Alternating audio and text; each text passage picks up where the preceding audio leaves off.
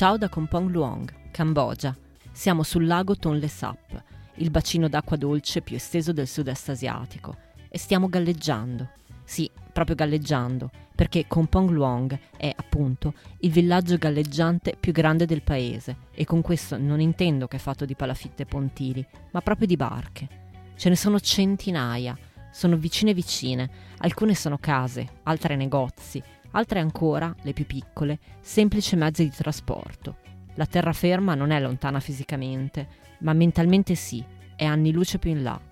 Questo è un universo parallelo fatto tutto d'acqua. Ed è da qui, da questa dimensione liquida, che parte la cartolina di oggi.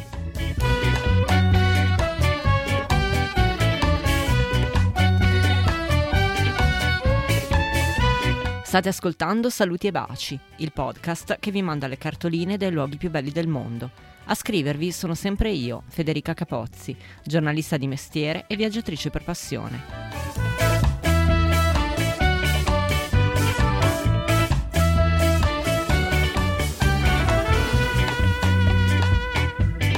Raggiungere Kompong Luong non è difficile, piuttosto lo definirei macchinoso. Da Battambang o da Phnom Penh, a seconda di dove si parte, prendi un bus e ti fai mollare a Krakor, un paesello bruttarello che sta a circa metà strada tra le due città principali. Occhio che bisogna dirlo all'autista, che altrimenti tira dritto senza manco rallentare. A questo punto, da Krakor, prendi un tuk-tuk e pochi dollari dopo arrivi sulle sponde del lago, dove vieni caricato da uno dei tanti barcaroli che a tempo perso fanno da taxi ai turisti. Ecco, non figuratevi una coda come per i vaporetti di Venezia. A Kompong Luong i forestieri sono pochissimi, o almeno così è stato quando ci siamo andati noi. Io, Giorgio e la mia amica Pony, che ancora mi maledice perché lei la barca la soffre da morire, poco ci manca che vomiti pure su un materassino gonfiabile, quindi figurarsi lì, su una barca diretta ad una città galleggiante. Ma Kompong Luong vale bene un po' di nausea, come Parigi vale bene una messa. È una follia urbanistica senza pari, un controsenso logistico, un posto dove non vivresti mai, eppure la gente ci vive, eppure da diversi secoli. Qui tutto fluttua, tutto si muove.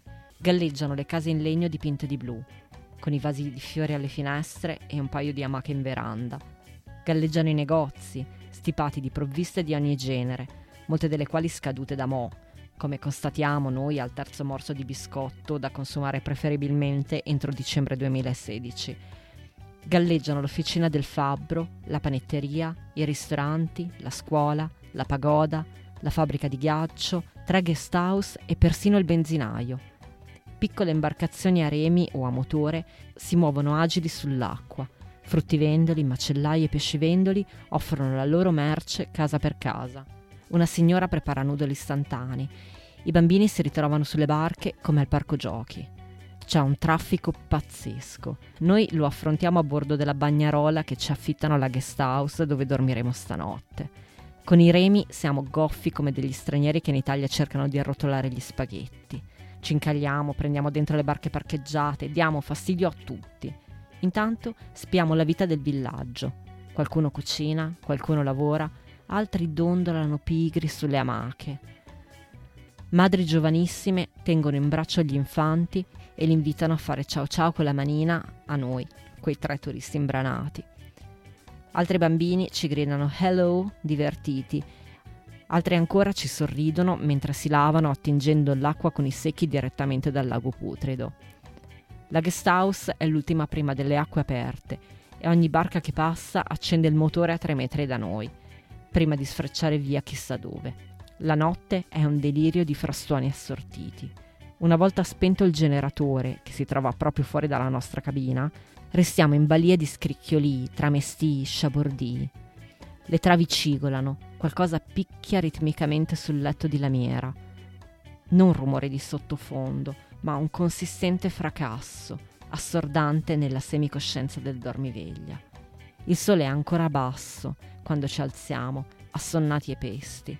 Nella luce del mattino il villaggio sembra aver ritrovato la pace, finalmente. Ed è, in effetti, bellissimo.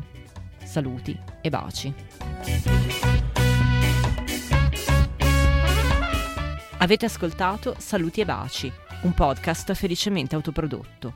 Ringrazio Giorgio Gezzi che, anche se non mi monta più le puntate, continua comunque a portarmi in giro. Se questa cartolina vi è piaciuta, cliccate segui, datemi tante stelline e cercate Saluti e Baci su Instagram e Facebook.